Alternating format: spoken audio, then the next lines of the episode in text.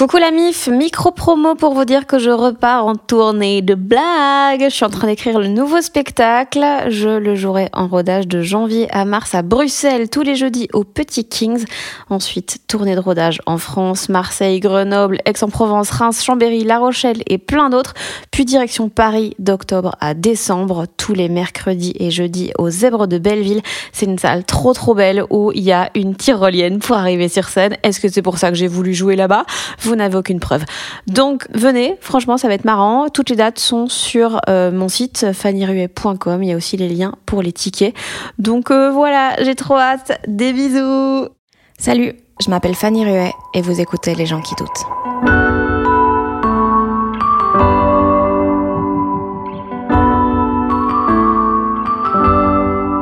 Processus de création, c'est toujours chaotique, quoi. Et c'est ça qui est passionnant. J'aime bien l'idée que Léonard de Vinci, il, regarde la Joconde en faisant putain, j'ai raté le sourire.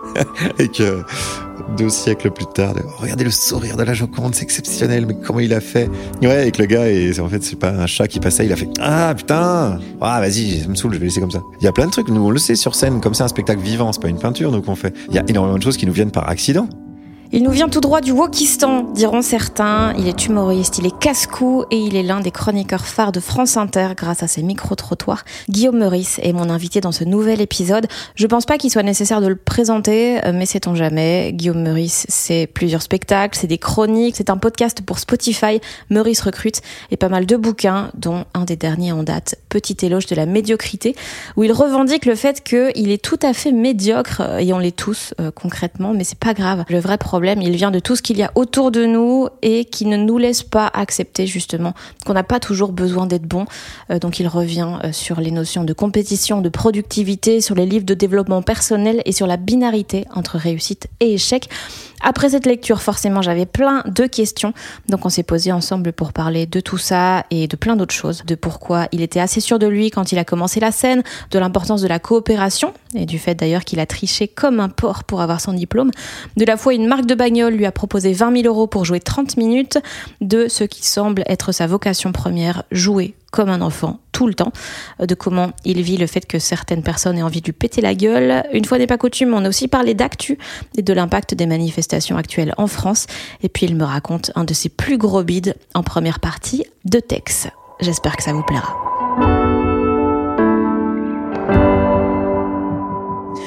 Bon, la médiocrité. Oui. Comment ah, C'est pas mon nom, hein, attention. Ah, non, non, non. Euh, Comment ça se passe la médiocrité Mais alors, on n'est pas bien là On n'est pas bien médiocrité Entre médiocres Voilà. Euh, elle est partie euh, d'où cette, cette idée de faire une éloge Un éloge, je ne sais jamais.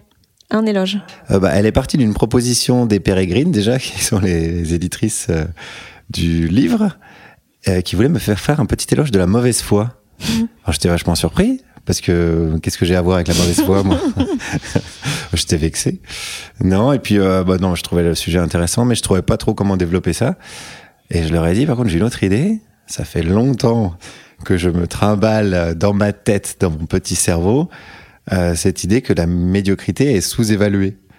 C'est un peu un pléonasme, mais euh, c'est vrai que quand on dit de quelqu'un qu'il est médiocre, euh, c'est rarement euh, pour lui faire un compliment, quoi. Mmh.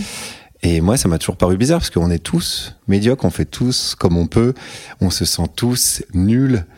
Et, euh, et quelle que soit l'échelle à laquelle on se place sur, la, je sais pas, sur l'espèce de hiérarchie sociale bizarre dans laquelle on vit.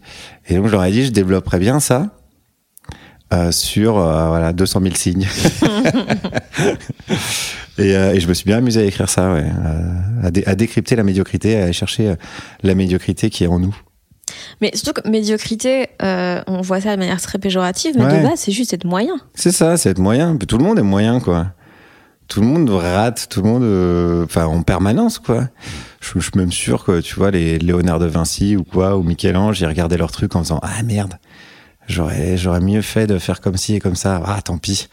Mm. je, je, c'est normal. Ça fait partie déjà du processus créatif, ça fait partie tout le temps, quoi. Enfin, je sais pas. Après, euh, est-ce que toi, t'es satisfaite après chaque chronique Évidemment. C'est génial. je me dis, mais c'est le J'ai donné le meilleur de moi-même. Non, mais c'est normal ça. Euh, et, et le, ne pas accepter ça, ça m'a toujours paru un petit peu bizarre.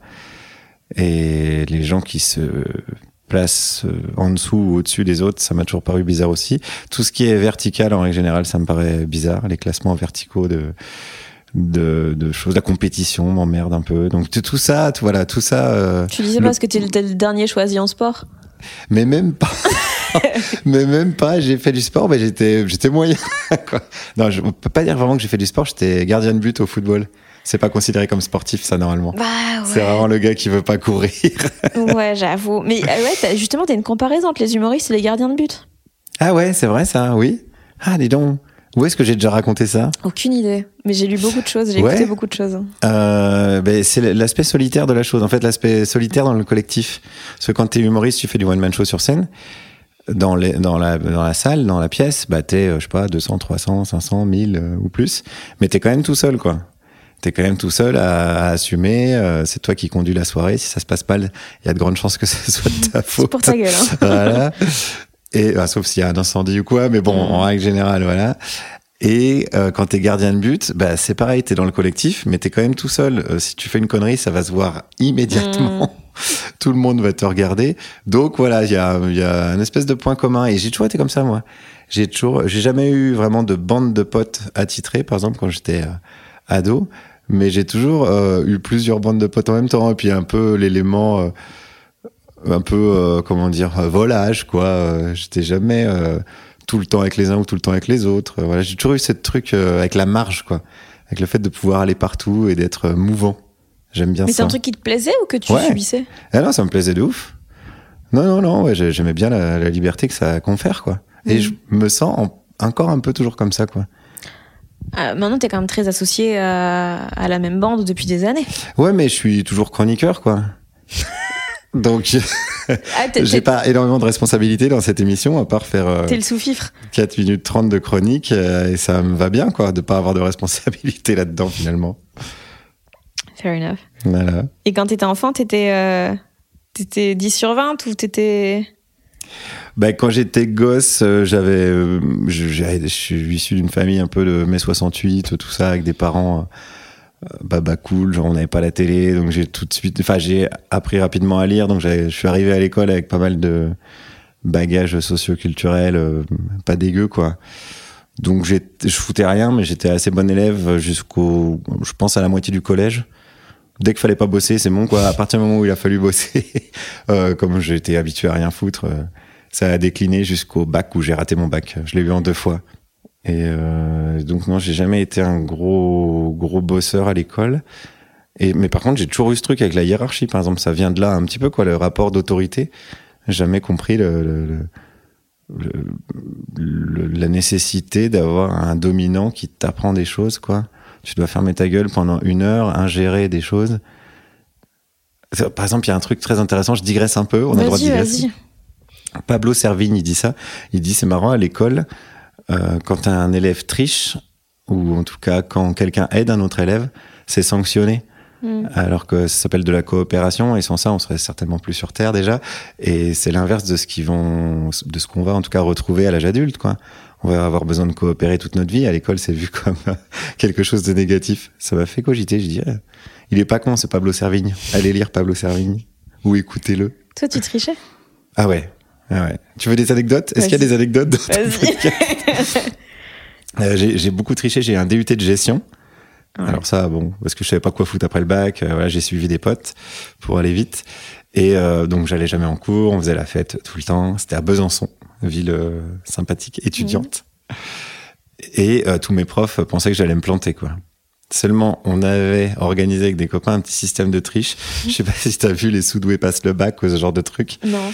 Euh, c'est bah, voilà comme son nom l'indique des sous-doués qui passent le bac et ils ont inventé plein de choses pour tricher des faux doigts où ils mettent euh, des anti-sèches sous les semelles et tout et nous on avait tout un truc comme ça à même un poil plus perfectionné qu'eux on mettait dans les armatures de table des cours photocopiés en tout petit je dis nous parce qu'on était plusieurs dans le coup et j'ai eu le diplôme j'ai un DUT de gestion mais je l'ai eu vraiment en trichant mais comme un sagouin et comme je suis devenu un peu le gars connu de l'IUT, c'était un DUT donc, ils m'ont invité pour euh, faire la remise de diplôme. Genre, ça fait une petite animation, tiens, c'est rigolo. Mais entre-temps, ils sont tombés sur une interview où je racontais ça. Et ils m'ont recontacté en disant Ah non, on est désolé, mais euh, là, on va pas pouvoir assumer euh, ce que t'as dit. Ah Et c'est con parce que moi, j'avais prévu de remettre mon propre diplôme. De dire, bah, avant de commencer la cérémonie de remise des diplômes au nouveau, je tiens à vous ramener ça parce que je vous l'ai volé il y a X années. Et bon, bah, j'ai trouvé ça dommage. Donc voilà. l'anecdote se termine un peu en eau de boudin, mais ça m'aurait bien fait marrer de le faire. Quoi. Et ça t'a servi à quelque chose ou pas Ça m'a servi à rassurer mes parents, ce qui est mm. pas dégueu dans la vie. Euh, mm. ouais, c'était pas particulièrement inquiet, mais comme je n'ai jamais trop su quoi faire, j'ai jamais eu trop eu d'ambition ni d'objectif. Je pense que quand même, ils me le faisaient pas sentir, mais ils devaient se dire, mais qu'est-ce qu'il va faire celui-là? Donc là, ils se sont dit, il a un bac plus 2 de comptabilité, tu vois euh, il pourra trouver une place de, un peu n'importe où, ça devrait le faire. Et toi, ça t'a rassuré aussi ou Bah, pas spécialement, mais j'ai jamais été très inquiet, moi. Ah non? Non. Et c'est rigolo, j'ai revu des copains de fac, il n'y a pas d'enfance, même il n'y a pas longtemps. Et on se, dit, enfin, on se disait, mais on s'en foutait à l'époque, quoi. Jamais on s'était mis autour d'une table en se disant, euh, qu'est-ce qu'on va faire dans dix ans, où on se voit et tout. C'est vrai que on était une espèce d'insouciance. Pourtant, on n'était pas des familles de bourges, quoi. On était un peu classe moyenne basse, quoi. Et ouais, c'est étrange. J'ai du mal à me remettre dans le dans l'état d'esprit de, de ces moments-là, quoi. À part que je pense qu'on était heureux, on se marrait entre nous. on devait être un peu chiant en cours pour les profs, j'avoue. Ouais, t'avais l'air d'un gamin de merde, alors que c'est juste que l'autorité, ça n'a pas de sens. Ouais, l'autorité, pour moi, ça a toujours été compliqué.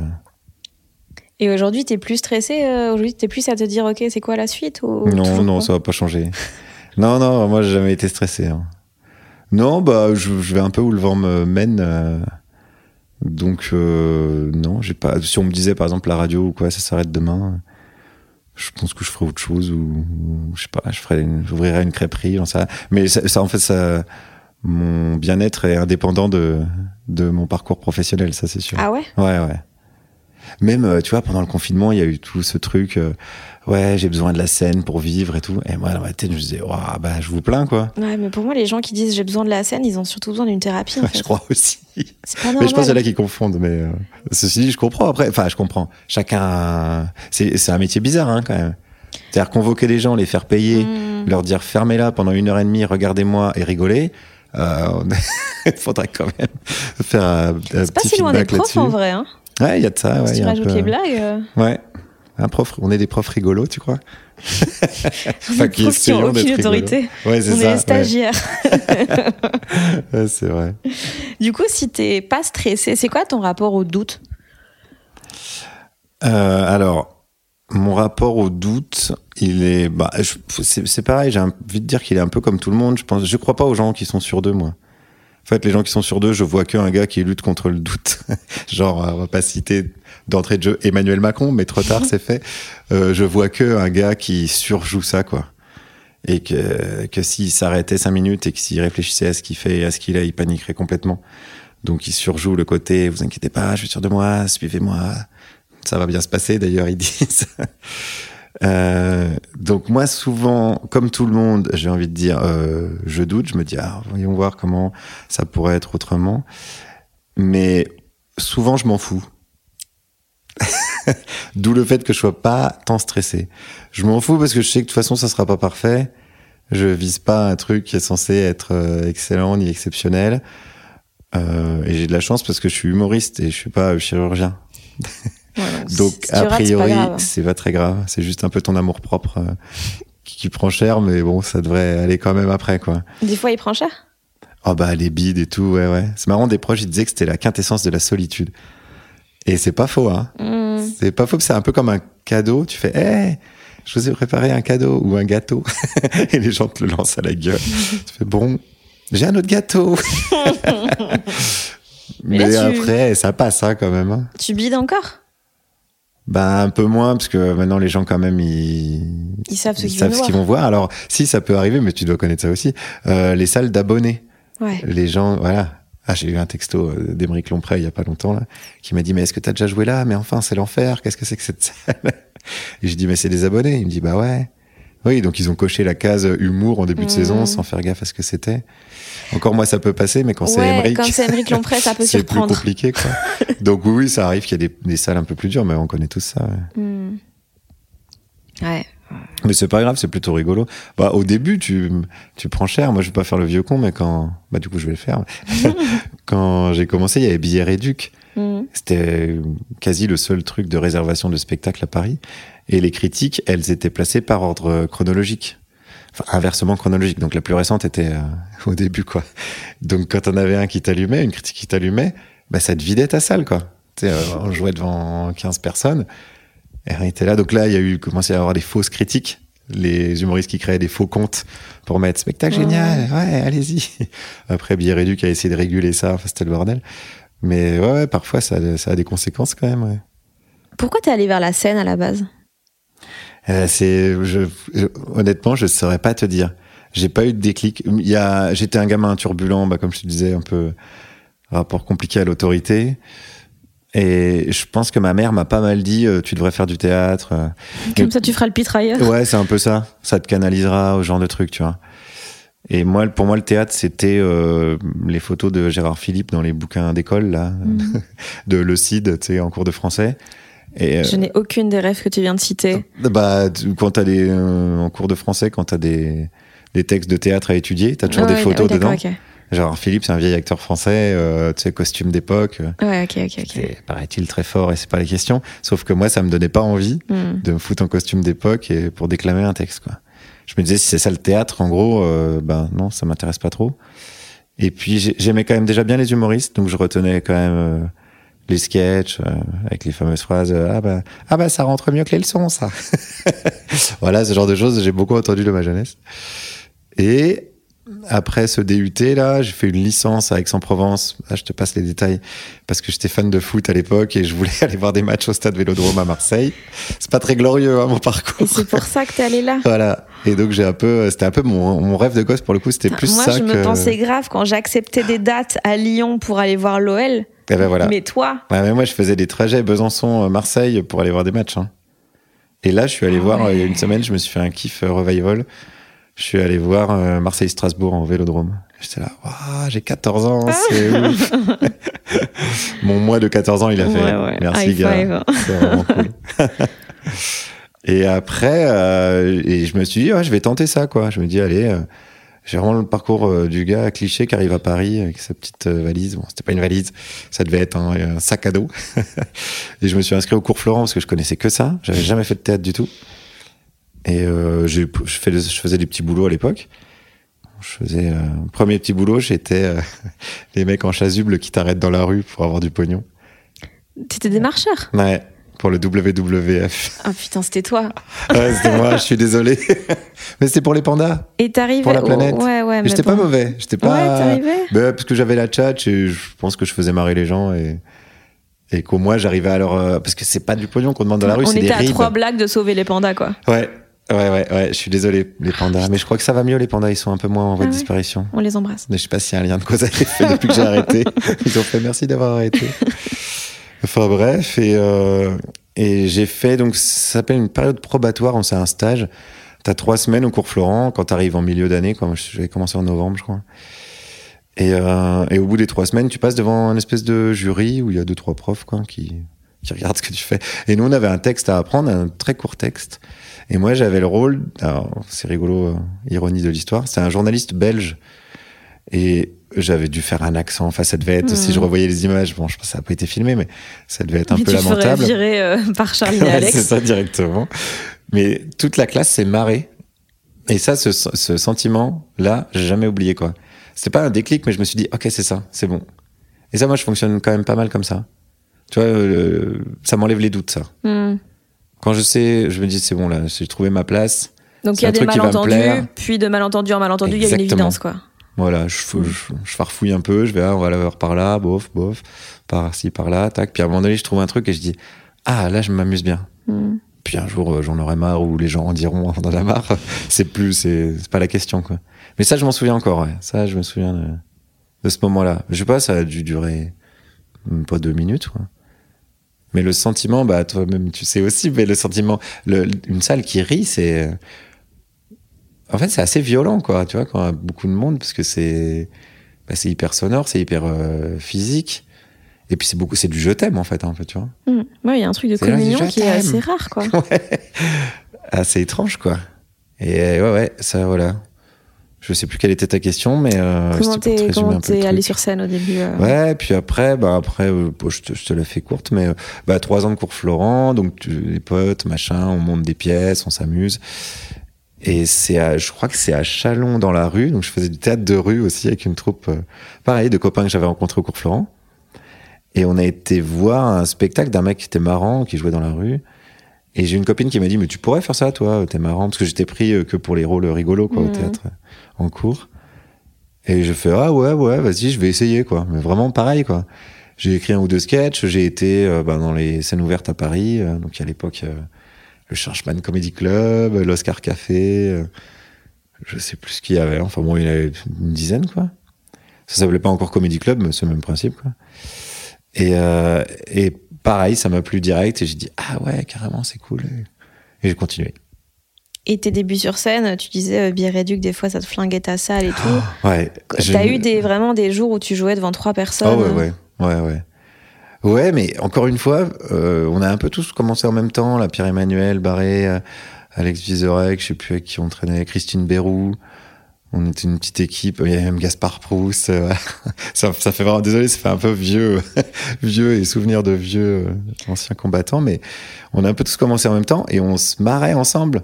Donc limite, on a fait des scènes ouvertes où on se prenait tous des bides, mais on s'en foutait. On était ensemble, on allait boire des coups après c'est de là où on a compris assez rapidement que les gens qui te disent non, non, il n'y a pas de mauvais public, c'est toi qui n'as pas été bon, c'est des conneries en fait. Il y a des mauvais publics. Parce que quand on est euh, 4, 5 à passer, que d'habitude on cartonne et que là les gens ils rient pas, Mhm. bon, donc il y a des mauvais publics. Je le dis aux jeunes humoristes qui nous écoutent, ne, ne paniquez pas. Bon, si ça arrive euh, 20 fois de suite, Ouais. je ne dis pas de pas bosser un peu, mais. Ouais. mais en tout cas, il y a des mauvais publics. Donc on était, ouais, pareil, dans une espèce d'insouciance. euh. Puis moi, j'aime bien faire les trucs pour les faire. Je m'en fous un peu si ça marche ou pas. Ah ouais? Une fois que c'est fait, euh, je veux pas de regrets, quoi. Donc euh, je pense que j'aurais regretté de jamais avoir essayé ça. Mhm. Et, euh, et qu'une fois que je le fais, après, ça c'est bon. Advienne que pourra un peu. Et ça, ça, ça marchait quand même la plupart du temps ou c'était assez hasardeux euh, dans les retours Ah bah attends, mais si, enfin, j'ai commencé moi, mon premier spectacle, il s'appelait Annulé. Ouais, mais déjà ça. Ça, tu vois, je me suis mis des bâtons dans les roues tout de suite. Oui, c'est- ouais. Mais sais, tu parlais du, enfin, tu parles du doute, c'est un peu l'objet de la discussion, mais quand tu commences, enfin, moi, je me souviens avoir eu zéro doute, quoi. J'ai appelé mon spectacle annulé. Tu Et aucun moment tu t'es dit les gens vont pas venir Non, je disais, c'est bon, tu sais, t'arrives, tu dis, ouais, mais moi, je propose un truc différent des autres, j'ai trop d'avance. En fait, c'est vrai, tu te rends pas encore compte de tout ce que tu connais pas, quoi. Carrément. Mais tu sais, c'est le Dunning-Kruger, là, c'est un truc qui est étudié par les, Mhm. par des scientifiques. Enfin, le, le pic de, ils appellent ça la montagne de la stupidité, je crois. Dès que tu commences à t'intéresser à un sujet, t'as toujours l'impression d'être au top de la connaissance très rapidement. Et j'ai l'impression qu'il y a un peu ça avec le, avec le spectacle. Enfin, en tout cas, moi, j'étais dans cet esprit-là.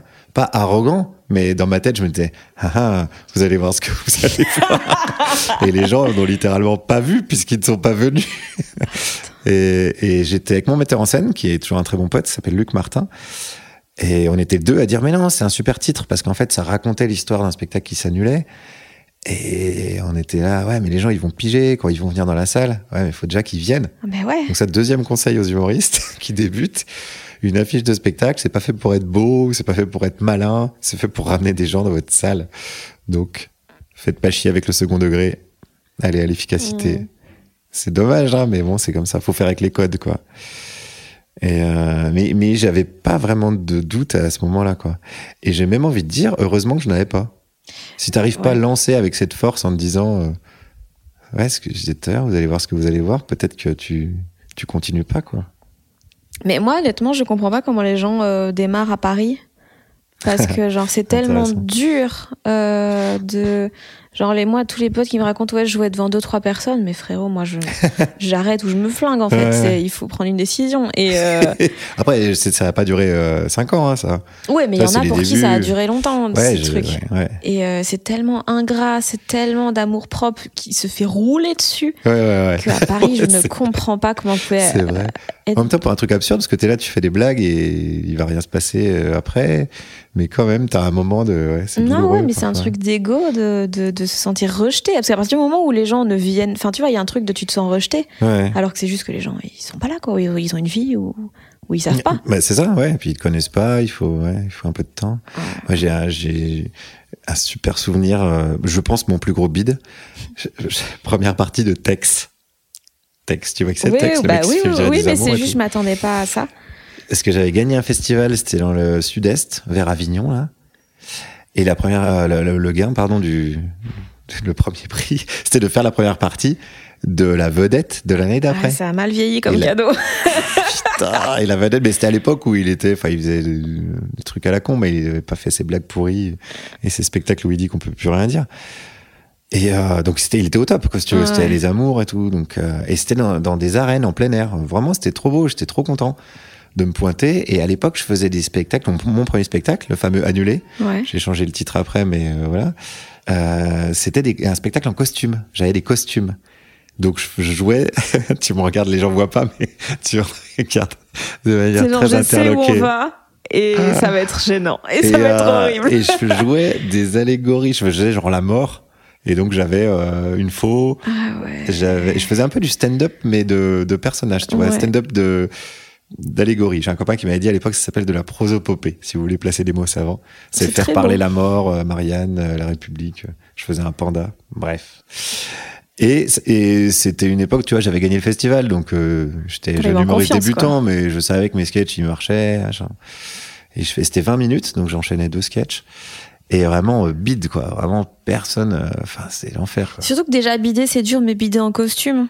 Bidé en costume, t'es rapidement très seul, ouais. Ouais. Ouais. Ouais, je sais pas ce qui est le pire. Euh, ouais, possiblement c'est pire en costume. Bah ouais, parce qu'il y a vraiment un truc, j'ai vraiment fait l'effort de trouver une tenue Ouais. pour venir vous faire ça. Puis il y a un côté, là pour le coup, il y a un côté, euh, t'es une soirée déguisée, mais t'es le seul déguisé. Il y a un côté, eh, venez, on avait dit qu'on allait rigoler. Et les gens ils font, ouais, non, non, non. et je sors de scène. Et j'ai dit à Tex que je connaissais pas, hein, je dis bah putain désolé mais tu vas galérer, le public il est vraiment merdique quoi. Oh merde Et il a, il a Lui il défoncé arrive sur scène, carton plein. Ah waouh les gens debout à la fin. Et je me suis dit, ah oui, donc y a, en fait, il y a un côté de qu'est-ce qu'attendent les gens aussi, qu'est-ce qu'ils sont venus voir, à quel moment tu les chopes dans toi, ce que tu as envie de leur dire. Et après, j'ai fait beaucoup de, de, de cabarets, mais avec, avec mon pote Marc-Antoine Lebray, qui est imitateur. Il m'avait emmené dans un cabaret qui s'appelle La main au panier, où là, là c'est pareil, t'apprends t- tu, tu prends ton amour propre, tu le laisses à l'entrée, quoi. tu joues à la fin du, du repas, donc souvent les gens ils Ouais, sont ouais. bourrés. Mais pareil, on, on se marrait nous avec Marc-Antoine, on, on rigolait bien, tu vois. Mais là, on a bidé aussi. Hein. Mm. Et puis il y a des soirs, t'avais qu'une seule table, donc on jouait devant huit personnes. C'était un chauffagiste qui avait invité son équipe, genre un chauffagiste, euh, tu vois, du Val-de-Marne, qui s'est dit on va faire, allez, je vous invite, on va au cabaret. Et il y avait qu'une table dans un petit boui-boui. La scène, elle faisait un mètre carré. Je te, je raconte pas de conneries. La scène, on pouvait pas bouger, quoi. Lui, il arrivait, il faisait des imitations. Et moi, j'arrivais en costume derrière. Mais là, quand on s'en rappelle maintenant, mais on se marre. Mais c'est ouais, souvent les, les pires histoires qui font les meilleurs Ouais, souvenirs. c'est ça, ouais. Mais j'ai pas souvenir d'avoir mal vécu le truc. Je me suis dit, ouais, ça fait partie de l'expérience. C'est- Mm. Puis ça sera drôle à raconter plus tard, c'est- Ouais. c'est le cas, tu vois. Donc, ouais, ouais, des bides, ouais, ouais. Un des, un des trucs dont tu parles euh, dans le bouquin, pour revenir euh, Ouais. au bouquin, euh, c'est la tendance qu'on a à toujours vouloir être productif, à vouloir vraiment toujours viser la réussite, être le premier, tout ça, et donc un peu rejeter la flemme. Euh, et c'est un, un peu chelou euh, que tu parles de ça alors que genre t'es extrêmement prolifique, concrètement. Oui, tu en veux dire. radio euh, tout le temps, t'es une des, une des personnes phares de la chaîne. Euh, tu sors de, j'ai l'impression, six bouquins par an. Euh, Ben, c'est parce que je m'amuse. Enfin, pour moi, c'est pas un métier, quoi. ouais, mais ça En tout reste, cas, ça, pas ça un reste travail, quoi. il faut de la rigueur quand même. Euh, faut de l'organisation. Mais surtout, faut de l'envie. Oh, c'est beau ce que je dis. non, mais je le pense vraiment. Je fais que des trucs. Enfin, j'ai la chance de faire des trucs qui me font kiffer, euh, que je ferais gratuitement. Notez ça si les éditeurs écoutent. Non, mais c'est vrai. Hein. Euh, j'ai l'impression de jouer au Playmobil en permanence. Euh, Et donc, c'est plutôt chouette, quoi. Si on me disait arrête de jouer au Playmobil, je serais, je- je- ça, ça me décevrait un peu, quoi. Donc là, je sais pas, ça m'amuse d'écrire un livre. Je trouve ça amusant euh, de se mettre derrière un ordi, d'imaginer des choses. Quand c'est un roman, c'est rigolo. Tu imagines des personnages, tu les mets en situation. C'est tout, enfin, moi, tout ça, ça me stimule à fond. Vraiment, j'ai un aspect, enfin, j'ai un- une approche, pardon, euh, très ludique. Et c'est jamais une tannée pour toi? Genre, tu te dis pas, putain, j'en ai marre, j'ai pas de sujet là, je sais pas quoi faire. Non, parce que je trouve ça rigolo de chercher un sujet. euh, de me dire ah tiens c'est marrant. Voilà, la contrainte, elle est, elle est assez chouette, je trouve. Qu'est-ce qui te saoule T'as l'air de rien. Euh, ah, je, je suis pas souvent saoulé, ouais. À part qui- Macron. Bah, il me saoule pas, c'est juste que. Non, tu veux qu'on parle politique, Non, vraiment non, non, mais. euh, T'as ouvert une porte, tu sais. non, Il est 23h30. La porte T'es maléfique. parti depuis une heure. Euh, non, il n'y a pas grand chose qui me saoule, non. Pas grand chose qui. qui... bah, je, je suis en colère, oui, mais il n'y a pas grand chose qui m'énerve. Mais donc, dans, dans ton métier, t'aimes toutes les facettes de manière euh, un peu inconditionnelle comme ça?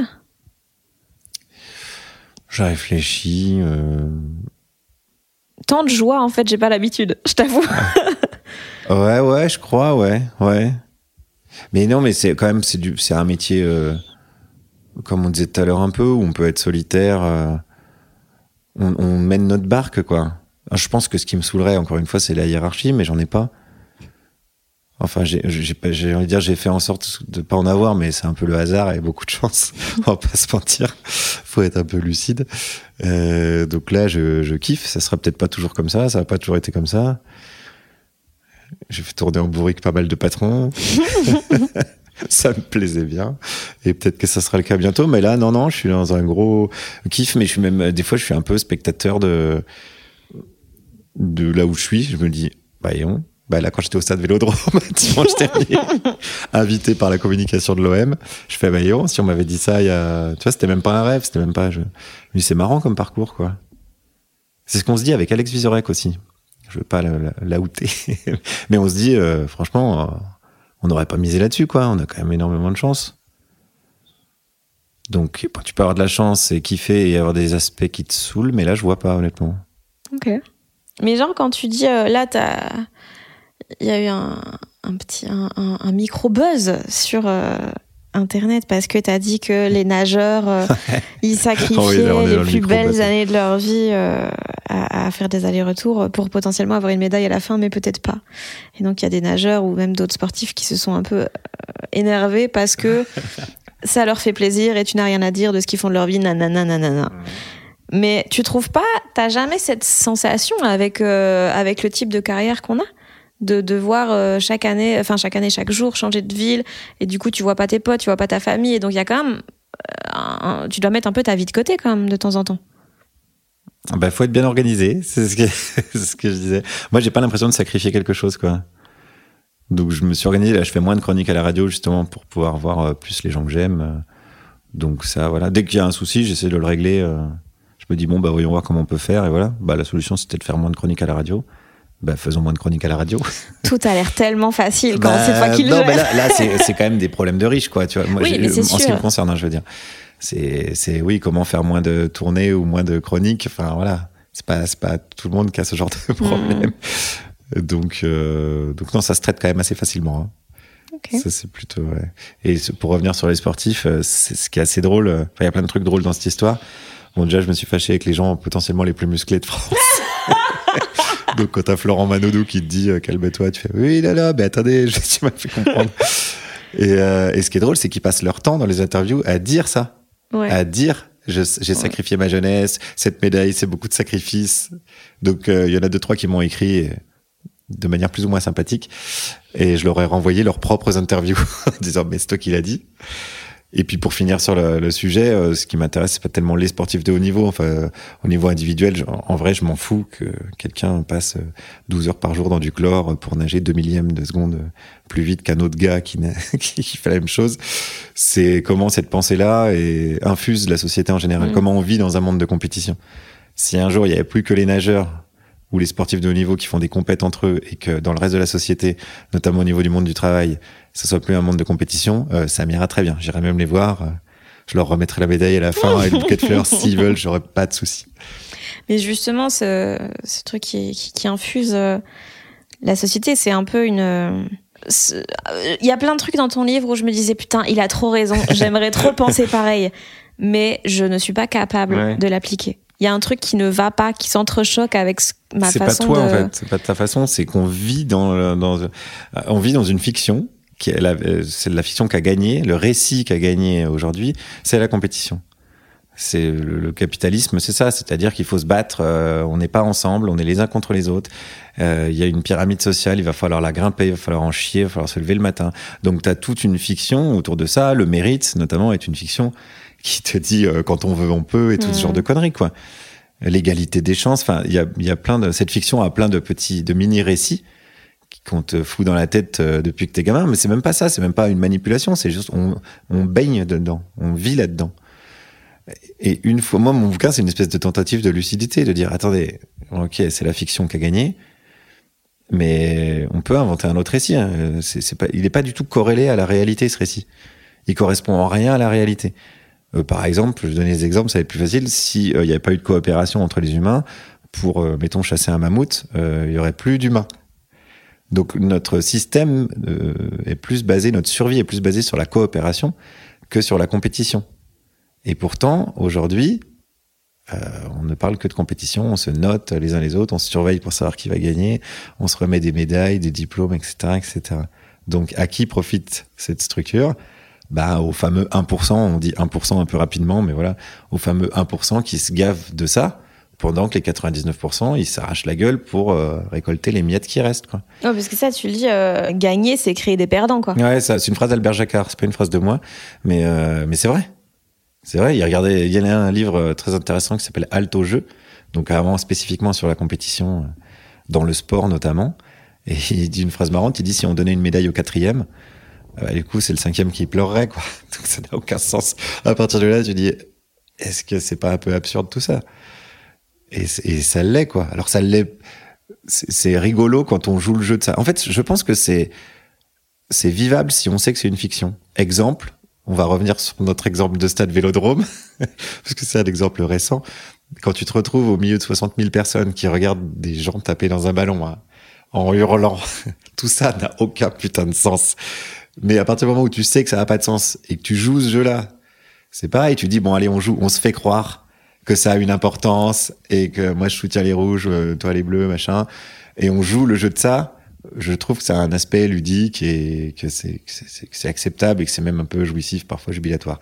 Mais quand ça concerne la survie euh, des gens, quand un système économique, quand c'est appliqué à un système économique, bah ça crée des SDF. Et SDF, il est dans la rue, il va crever de froid. Donc c'est pas applicable partout. À partir du moment où tu sais que c'est une fiction, le capitalisme c'est une fiction, je peux dire bon bah imaginons euh, autre chose quoi. Et c'est pas compliqué. Hein. Et comment toi, tu as réussi à, t'extraire de ça, ou en tout cas avoir la lucidité de te dire euh, tout ça, c'est une vaste mascarade et on. Bah, je sais pas, l'éducation, je pense. Enfin, moi, je suis un peu le pur produit de mes parents. J'ai vraiment été éduqué là-dedans, quoi. Donc, euh, j'ai vraiment zéro mérite là pour le coup. j'ai pas eu un déclic où je me suis dit euh, ah mais oui, mon Dieu, il faut s'extraire de ce truc-là. C'est j'ai pas mal été élevé dans les. On n'avait pas la télé, donc on débattait beaucoup. Et avec mon père notamment, on a toujours cherché un petit truc où on n'était pas d'accord et on tirait dessus quoi. Il, te parlait comme un adulte en fait. Hmm il te parlait comme un adulte. Ouais ouais ouais ouais. Oui oui.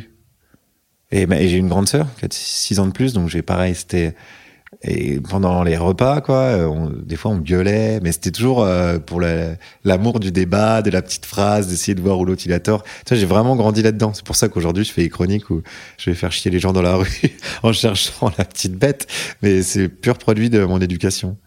Puis après les lectures, c'est mon père qui m'a dit par exemple de lire Albert Jacquard, euh, et ça m'a tout de suite parlé, quoi. Donc ouais ouais, je crois que c'est pareil, j'ai grandi là-dedans, quoi en n'ayant pas de, pas, de, pas de compétition, pas cette envie euh, de plus que les gens ont toujours, comment tu trouves la, la validation? Tu vois, le truc de. Parce que moi, je sais que je fonctionne qu'à ça. Je fonctionne que si je veux euh, bosser sur un truc, il faut juste que je demande à des gens de me demander comment ça avance. Comme ça, si je le fais pas, ils vont me juger et donc j'aurai pas leur validation et donc je vais travailler. Tu vois euh, C'est un peu pervers, mais je vois. Totalement. Ouais, ouais, carrément. C'est une petite carotte de mépris. Ouais. euh... Bah là, pour le coup, j'ai envie de dire, c'est un peu égocentrique, mais c'est un peu euh, en, moi, quoi.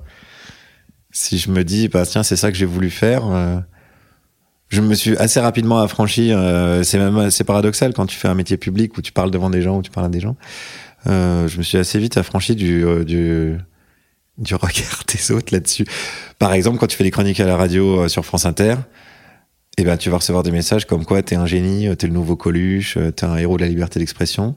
Et même chronique, euh, t'es une merde, euh, je veux te rouler dessus avec mon tracteur ou mon 4x4 de chasseur.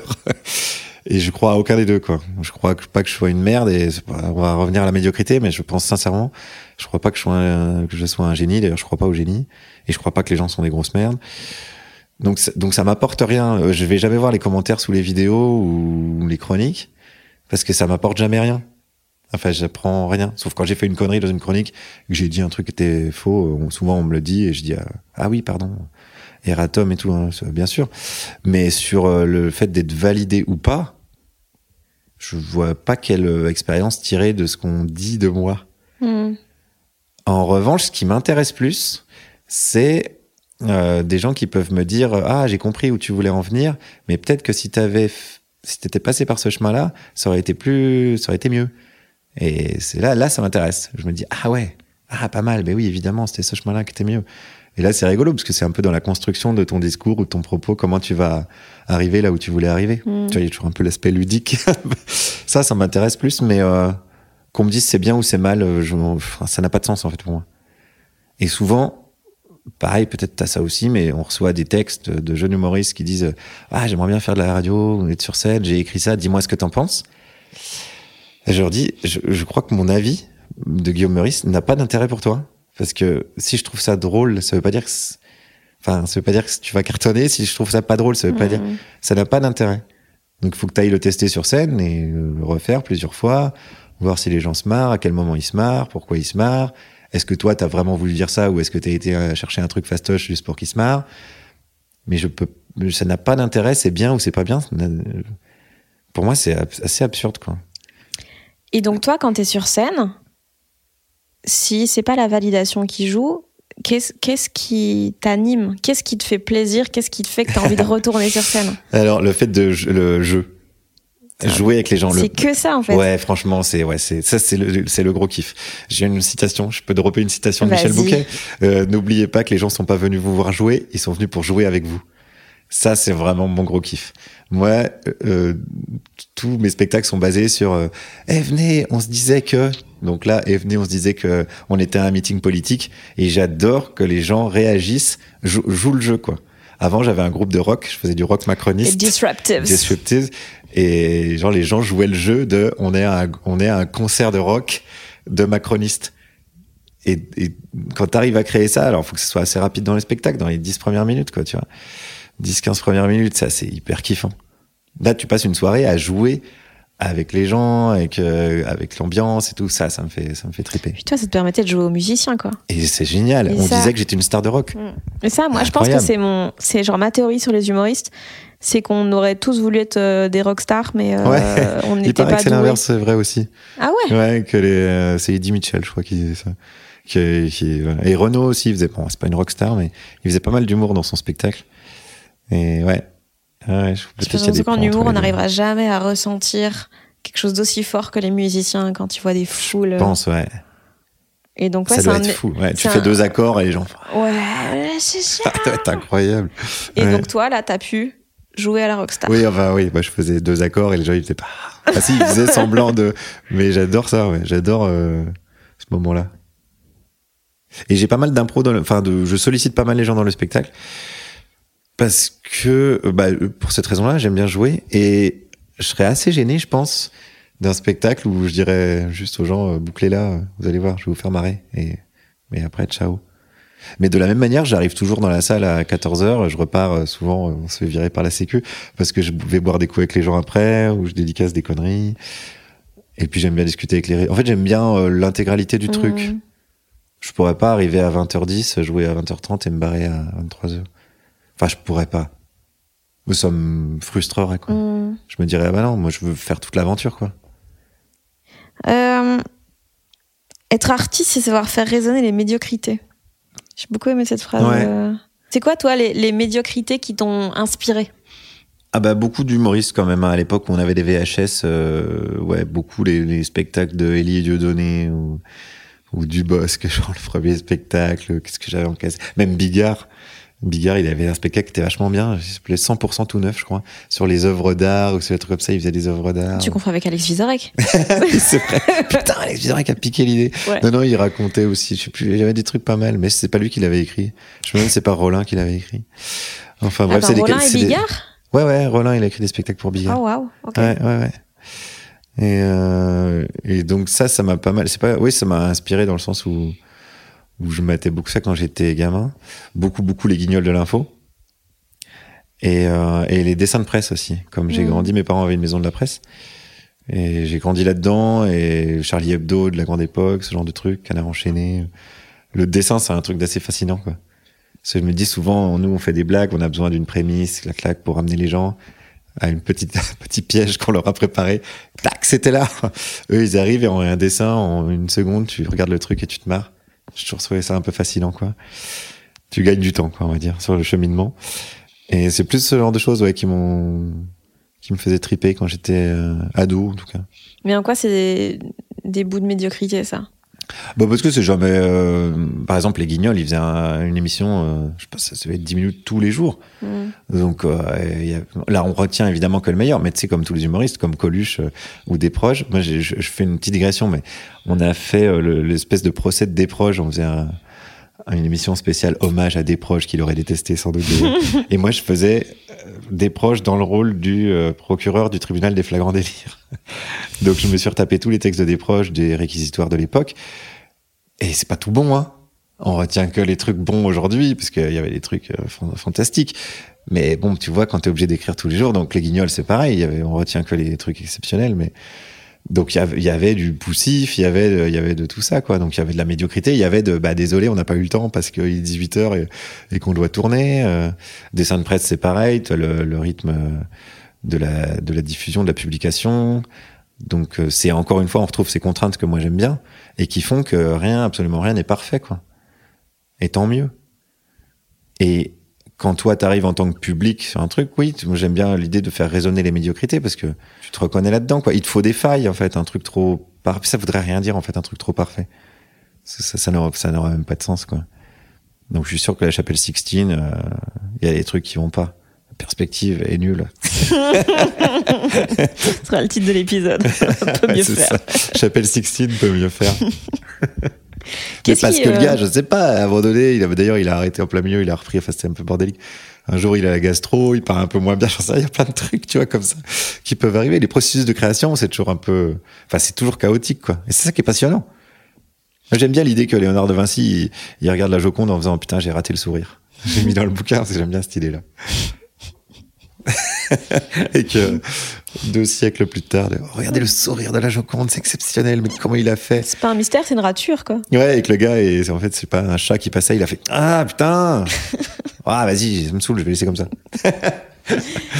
Et euh, Il y a plein de trucs qui. Pardon, je, Oui, il y a plein de trucs, nous on le sait sur scène, comme c'est un spectacle vivant, c'est pas une peinture, donc on fait. Il y a énormément de choses qui nous viennent par accident. Ouais. Et qu'on garde. Et, et c'est pareil partout. La science, par exemple, qu'on considère comme quelque chose d'implacable parce qu'il y a un protocole à respecter, etc. Le nombre de trucs qui sont nés du hasard ou alors qui sont bah, en permanence nés de l'échec. Un système essai-erreur qui, qui fonctionne partout dans la société, pas qu'en science, quoi. Donc on échoue, on rate en permanence, c'est jamais parfait et on, on s'en fout. c'est pas pour ça qu'il faut s'arrêter, quoi. est-ce que toi, il y a un, un échec où là, vraiment, t'arrives pas à te dire euh, ça fait partie du processus, c'est important de rater. Ou là, tu te dis ah putain, ça, j'ai les boules quand même. Ah bah euh, ouais, souvent, bah, j'ai pas l'exemple précis, mais souvent quand tu blesses des gens sans le vouloir. Mm. Euh, j'ai pas d'exemple précis euh, sur une chronique ou autre, mais ça a déjà dû m'arriver ça. Et ouais là, oui, oui, oui, oui. Évidemment, c'est le pire truc qui peut arriver, blesser des gens. Mais même, bon, blesser, j'ai jamais voulu blesser des gens, mais blesser des gens en règle générale, enfin, c'est pas, c'est pas forcément le but de du processus humoristique. c'est plutôt de les faire kiffer. Euh, dans le bouquin, tu te fous un peu de la gueule des, des coachs de développement personnel et tout, qui aident Ah. les gens à devenir la meilleure version d'eux-mêmes. Mais en vrai, ton bouquin, c'est un peu, c'est ça. On m'a- déjà dit ça. Euh, ça serait genre, ça euh, s'il n'y ouais. avait pas l'aspect politique dedans. ouais. S'il n'y avait pas euh, comment on pourrait faire pour que ça soit pas juste euh, un problème individuel, quoi.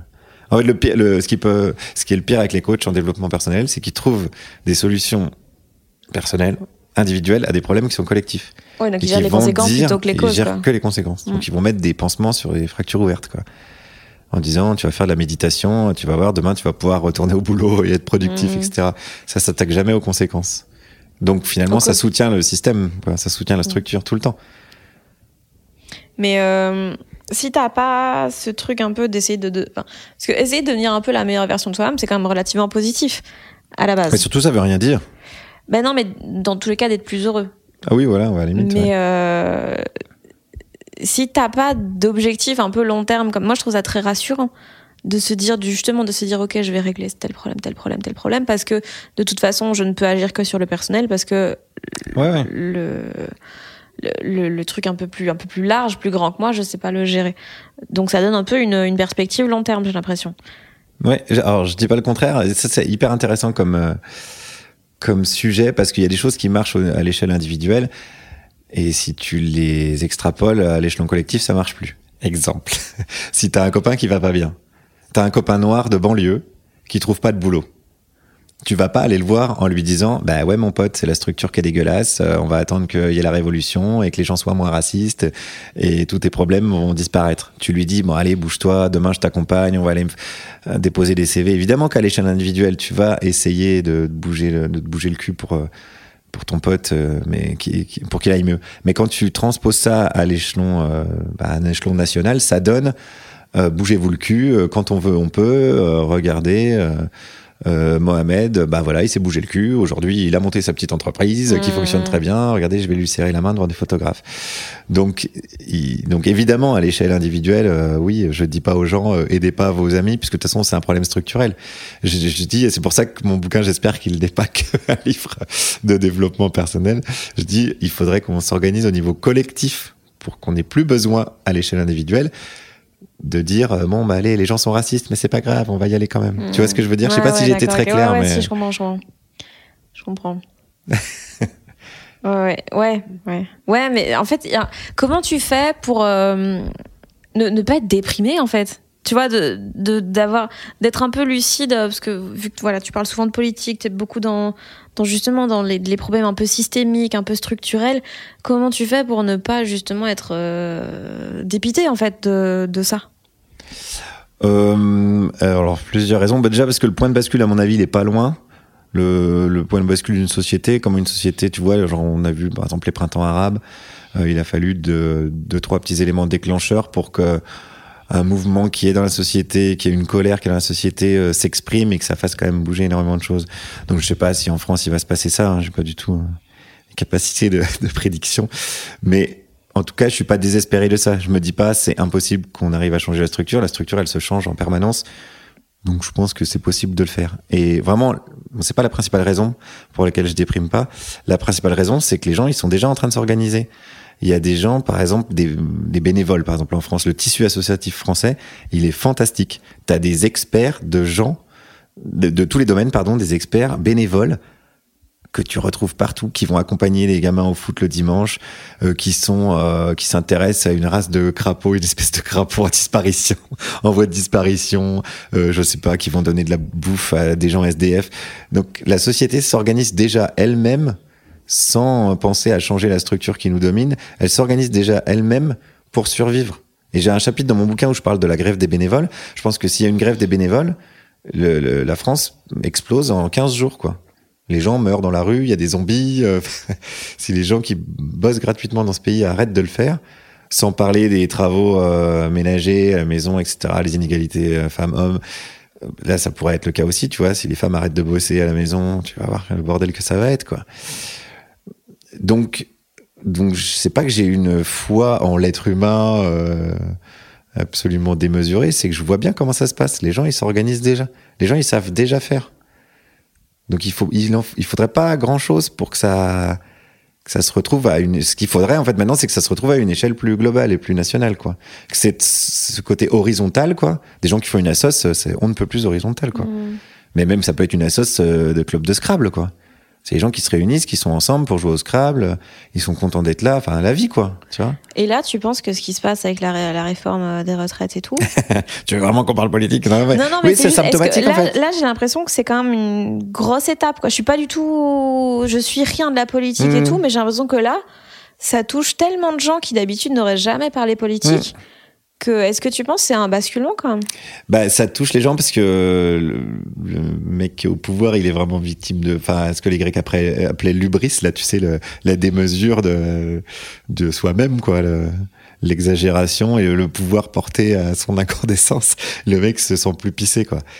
Et même si les gens, ils sont pas forcément spécialistes de la réforme des retraites euh, à point par capitalisation, ce qu'on reçoit d'un mec qui vient te parler à la télé pour dire que de toute façon il changera rien, vous pouvez toujours manifester dans les rues, on vous enverra les flics, ce que tu ressens en toi, mais c'est très physique, hein, c'est un truc physique quoi.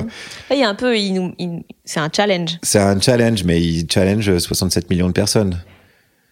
Et une phrase de, je, ah, pardon, je fais beaucoup de citations, peut-être ça fait un peu euh, pédant, mais la Boétie, j'aime bien, il dit, euh, ils ne sont grands que parce que nous sommes à genoux. Et il suffirait quand même que les gens soient, se lèvent et ils feraient moins le malin, quoi. Mm. Et, euh, et c'est hyper symptomatique ce qui se passe d'un gars tout seul au pouvoir, qui a, tout, qui a tous les pouvoirs en fait, et, euh, et qui se sent plus pissé et qui dit non, non, mais de toute façon, on va faire euh, comme je veux parce que vous êtes cons. Mm. Ça se finit jamais bien. hein. Je veux pas spoiler, mais ça se finit jamais bien.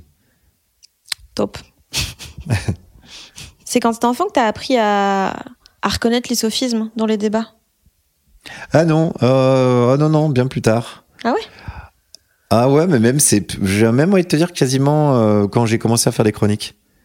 Euh, sous forme de, bah, j'ai commencé à la radio en 2012. Je faisais les chroniques des papiers de 3 minutes. euh, et puis c'est Alex Vizorek, le fameux, qui a eu l'idée de me faire faire des reportages, de me donner un micro et, il m'a dit va vadrouiller, ramène-nous du son rigolo.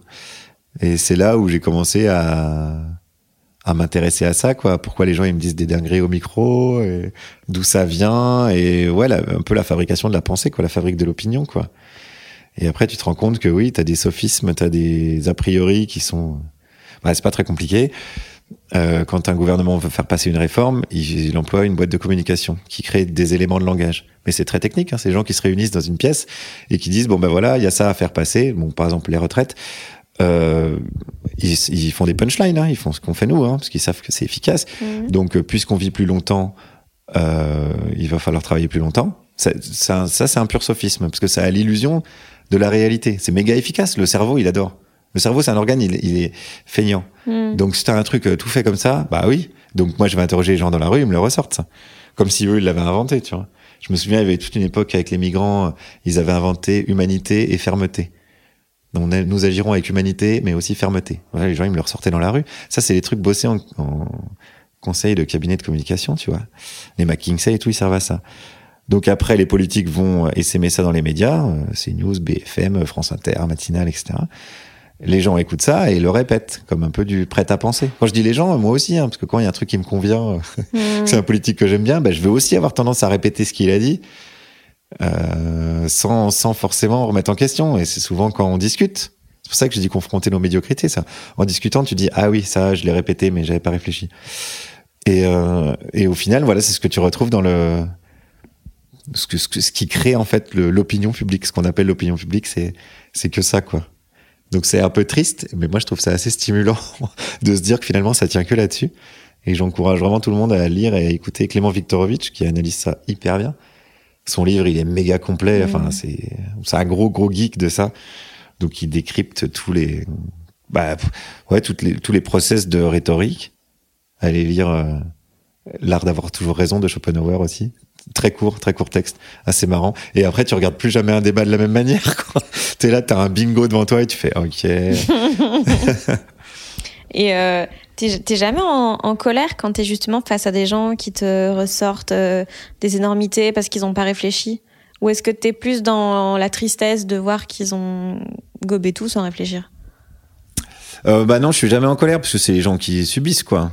Les gens que j'interroge, c'est les gens qui subissent. Mais même jusqu'au bout les députés que j'interroge, ils ont pas le pouvoir, donc c'est aussi des gens qui subissent. Enfin, j'ai plus de la peine ouais souvent, mais pas pour les gens, mais pour ce qu'on est nous quoi. Le- le- notre manque de, de discernement. et c'est pour ça que ce serait intéressant de se dire, ben, on a tous un manque de discernement. Individuellement, on est très limité, on peut pas grand chose. Il faut qu'on, il faut absolument qu'on trouve une structure qui nous permette de mieux réfléchir. Un truc qui a été fait, qui était génial par Macron, qui est la Convention citoyenne pour le climat, qui a été faite pour des très mauvaises raisons, mais qui au final a créé des choses incroyables, c'est mettre 150 personnes tirées au sort sur un sujet précis et un, poil important, à savoir le réchauffement climatique, euh, alias euh, la survie de l'humanité, quoi. Tu les mets dans une salle et tu les fais réfléchir ensemble. Tu leur apportes du contenu scientifique, euh, des gens qui les, qui les aident. Et tu avais des climato-sceptiques qui sont devenus euh, bah, écoute, hyper militants de la cause euh, écolo parce qu'ils savaient pas tout simplement avant. Parce qu'avant, ils regardaient Hanouna et, mm. et ils n'étaient pas au courant de tout ça. quoi. Donc, euh, c'est pour ça que quand je dis de la tristesse et de la peine, c'est pas genre, oh, le pauvre, il est con. C'est mince. Je me rends bien compte que, que tout seul, on peut rien. Enfin, c'est bateau hein, de dire ça. Mm. L'union fait la force. Quelle est cette devise et, Sûrement un excellent pays. Ah, et euh, qui l'applique pas des, de ouf. Mais je me rends bien compte de comment ça pourrait être mieux. C'est pour ça des fois ça me fait de la peine. Mais de la colère jamais. J'aurais pu être ces gens-là et je suis pas sûr d'être euh, d'être une super personne non plus. Enfin, on, on fait tout ce comme on peut quoi. Donc ouais, c'est plus ça que je ressens. Et euh, vu que tu aimes bien souligner justement les, paradoxes et tout dans ce que disent les gens et tout, c'est quoi toi ton plus gros paradoxe? Le truc où tu dis putain, je sais que j'ai tort, je sais que je devrais pas penser ça et tout, mais. Oh bah, ou des contradictions, bah je sais pas, j'ai un, j'ai un iPhone, euh, je suis pas vegan, je suis végétarien, euh, ça n'a pas beaucoup de sens en fait. Hein, euh, puisque on sait que voilà la production de lait c'est beaucoup de vaches envoyées à l'abattoir je me déplace beaucoup, donc je dois avoir un bilan carbone euh, relativement dégueulasse. Je vais jouer à la Réunion, par exemple, euh, en mai. Euh, donc ouais, puis là, je pourrais t'en citer d'autres. Mais ouais, ouais, des contradictions, j'en ai plein. Ce qui est plus rigolo, c'est les gens qui assument pas les contradictions. Mm. C'est souvent ça, moi, que je diffuse dans mes chroniques. C'est pas les gens qui me disent ouais, bah ouais, je sais. Euh, je, je, je, fais comme je peux, parce qu'on fait tout ce qu'on peut. C'est les gens qui me disent non, non, mais c'est si je t'avais dit non, non, mais j'ai un iPhone, mais euh, en fait, il a été fabriqué à côté de chez moi par un paysan. Tu vois, c'est tout ça, mmh. toute la justification ou comment tu essayes de t'empêtrer dans le truc. Là, c'est ridicule, quoi. Mais sinon, ouais. Puis le fait d'être à France Inter peut être vu aussi comme une contradiction, parce que finalement, j'avais fait tout un bouquin sur le Triboulet, qui était le bouffon de François Ier, mmh. ou comment euh, finalement un bouffon, ça ça cautionne la structure de domination, quoi. Parce qu'on te dit, ouais, vas-y, bah tiens, tiens, t'as cinq minutes, vas-y, tu peux dire euh, des conneries sur Macron si tu veux. Puis pendant ce temps-là, on a 23 heures d'émission où on dit quand même cette réforme, elle est mesurée, etc. Mm. Donc ça, ça joue aussi, tu vois. Rien n'est tout à fait blanc ou noir, quoi. Je dis à quel moment moi, euh, à quel moment nous les humoristes, on permet aux gens de rigoler et du coup de les apaiser et de pas se rebeller euh, contre les injustices qu'ils subissent? T'as déjà pensé à ça? Ah, Pardon, je t'ai foutu ta journée en l'air, mais il y a de ça en vrai. Ouais, j'avoue. Mais tu vois, c'est pas pour ça qu'il faut pas le faire. C'est pas. Essayons une grève des humoristes pour vous. Je pense que ça va remarquer. bon, ne faisons pas ça. Il y aura juste un peu plus de musique France sur France Inter. Ouais, c'est ça, il y aura de la playlist. Les droits euh, comment est-ce que tu as eu des difficultés des fois à ne pas, euh, vu que le, le, showbiz, mhm. euh, le milieu des vedettes, c'est très codifié quand même. Il y a, il y a, il y a moyen de, de, de se faire de l'argent facilement euh, et des ah fois de mettre ses valeurs de côté. Pour comment t'as fait pour jamais te laisser appeler comme ça par les sirènes? Bah déjà je le fais pas pour ça, je le faisais pas pour ça à la base, donc il y a rien qui m'attire là-dedans. Je fais pas pour avoir des, des iPhones gratuits à une soirée où il y a des people, tu vois, par exemple. Ça m'a jamais euh, vraiment attiré. Et euh, je suis pas mal entouré. J'ai un producteur qui est vraiment un producteur de gauche. C'est-à-dire qu'on négocie les places, le prix des places sur le contrat. Mm. Euh, prix de place maximum, etc. Et on se marre. Là, j'ai reçu. Euh, il y a des trucs de fou hein, quand même. J'ai reçu un truc. C'était, c'était pas Renault, mais c'était l'industrie automobile. Ils voulaient que j'anime une demi-heure, 20 000 balles. 20 000 balles la demi-heure. Et on reçoit le mail et tout. C'est marré, quoi. Ils ont pas compris que j'accepte pas, tu vois. Mais et alors, il y a le tout le truc. T'as dit non parce que Renault ou parce que. Ah, j'ai dit non parce que je vais pas me retrouver, oui, devant des cadres de Renault à dire Ah, dis donc, vous êtes des pollueurs. Ah, ah, ah. Bah, je vais pas Ouais, mais une autre façon de le voir, ça aurait été de dire je prends l'oseille de ceux qui polluent et j'en fais un truc bien. Alors là, ok. On peut, aller, on peut aller sur ce terrain-là, c'est potentiellement un de mes terrains préférés. Ça s'appelle de la philosophie morale. Et Oui, non, un mais- jour, j'en ferai un spectacle, je pense, de ça. Ouais, mais C'est d'ailleurs c'est la, a- la différence entre l'utilitarisme et la, la déontologie. Et on est toujours dans notre vie plus ou moins l'un ou l'autre. Donc un utilitariste te dira oui bah prends les vois les conséquences de cette action, c'est-à-dire prends les thunes et Ouais. refile-les à une à une assoce. Mais là c'est le déontologue en moi qui a parlé où je me dis non je me vois pas euh, écrire une demi-heure pour euh, je sais plus quoi Renault euh, ou Peugeot et et voir leur tête et pff, je passerai un sale moment. euh, voilà, désolé la sauce, euh, je, je ferai autre chose par ailleurs. Désolé les pandas. Désolé les pandas, je ferai un spectacle pour vous si vous voulez. euh, Ça, et je le fais d'ailleurs, j'avais fait un truc pour L214 où c'est genre, je- venez voir mon spectacle, je refile la recette, je Mhm. préfère ça quoi. Mais c'est c'est passionnant, hein, la philosophie morale, c'est c'est sans fin.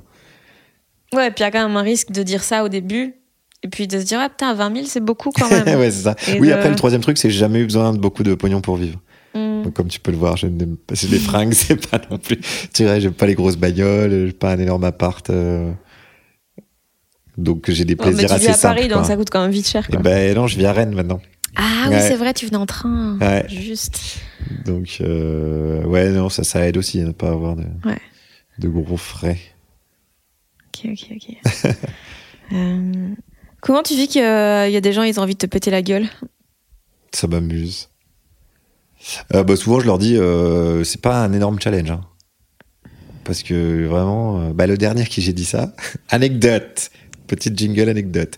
Suite à mon passage euh, sur euh, France 5, où j'ai un peu charrié les sportifs de haut niveau, il y a un triathlète sur Insta qui m'a dit, il faudrait pas qu'on se croise dans la rue, enfin menace, à base de menaces euh, physiques, quoi. Et je lui dis, bah effectivement, euh, enfin, tu, tu risques de gagner, quoi. Parce que vraiment, je suis pas équipé en tout ce qui est euh, musculation. Donc, euh, je pense que tu vas pas me mettre longtemps euh, me tabasser. Et il dit, ouais, c'est ça, fais ton malin, machin, tout ça. Et je dis, bon, ok, j'ai bien reçu.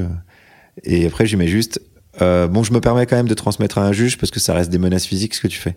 Hmm. Et là, le gars, je te jure, je te montrerai après. si- le message d'après, c'est, ah bon? Ah ben, je m'excuse alors. Et après, What? T'as tout, ouais, je te- vraiment, il est marrant. Et souvent, ça, je m'amuse à répondre. J'ai un peu moins le temps de le faire en ce moment. Mais euh, sur le WhatsApp de notre émission, euh, à France Inter, tu vois, un WhatsApp comme toutes les émissions. Et je m'amuse à leur envoyer le premier message et le dernier message. Alors, ça commence souvent par fils de pute, euh, je vais te crever ou quoi. Et le dernier, euh, genre euh, 20 minutes après, c'est ouais, ok, bon, désolé. Parce que quand, dès que tu discutes avec les gens, Ouais, euh, ouais. Donc, ils- tant- leur rage, tant qu'elle est vers, dirigée vers Ouais. quelqu'un d'un peu inaccessible, d'un peu. Ah. Dès que tu réponds, déjà, ils vont dire ah bon, tu réponds. euh, bon, bah, quand même, ta chronique. Je dis, bah, dis-moi juste ce qui t'a pas plu et. J'en sais Ou- rien, on n'est pas d'accord. en fait. Et moi, j'aime bien trouver notre point de désaccord. J'aime bien être d'accord Mhm. sur nos désaccords. Donc, ça, c'est, tu vois, tu dis, ah bon, bah là, oui, tu penses ça. euh, Moi, je pense ça. Bon, là, on va pas se retrouver. Donc, euh, voilà. Mais au moins, euh, on sait, on sait là où on n'est pas d'accord. Mais t'as jamais eu peur? Non. Je pense que c'est ça qui agace le plus. C'est que t'es pas peur. C'est que ça marche pas. Il y a pas. J'étais à un meeting, meeting de Zemmour, là, au Trocadéro. C'était fou. Mais je vois ça comme une expérience euh, anthropologique, quasi, tu vois. Et t'as des mecs qui m'insultent. Alors, ils avaient, c'était pas le meeting euh, où il y a eu la baston. Mhm. Donc je pense qu'ils étaient, ils étaient un peu fébriles, et ils voulaient pas qu'il y ait de débordement. Donc il y a un gars qui me suivait, je le voyais qui me suivait de loin, en mode euh, si ça part en couille, euh, je vais calmer euh, mes troupes quoi. C'est pas, c'était pas hostile, tu vois. Il m'a Mhm. laissé bosser et tout. Ils m'ont filé une accrède, hein, tu vois. Ils m'ont dit Ouais, euh, vas-y, ouais. avec un petit sourire en coin de ouais, bah, vas-y. Et il y a deux trois mecs qui m'ont insulté de loin, et j'ai dit bah viens le dire au micro, mais ça me fait du son, tu vois. C'est quasiment une faute professionnelle si je me fais pas insulter au meeting de Zemmour. et les gars, ils venaient pas quoi. Il dit, bah non, allez, euh, gaucho, machin. Je dis, bon, bah, c'est dommage. Moi, je veux bien discuter avec toi. Et j'ai une bonne, euh, une- un bon souvenir aussi. Il y a une manif pour tous. Un mec qui m'a interrompu. J'étais en train de faire une interview. Il me dire, ouais, t'es payé combien pour faire ta pute à France Inter? Et du coup, j'ai dit, ben, 200 balles. Parce que j'étais à 200 balles. J'ai dit, ça devait être 250 aujourd'hui, je crois. Et il m'avait dit, ah bon, c'est tout? Ça, évidemment, je l'avais gardé.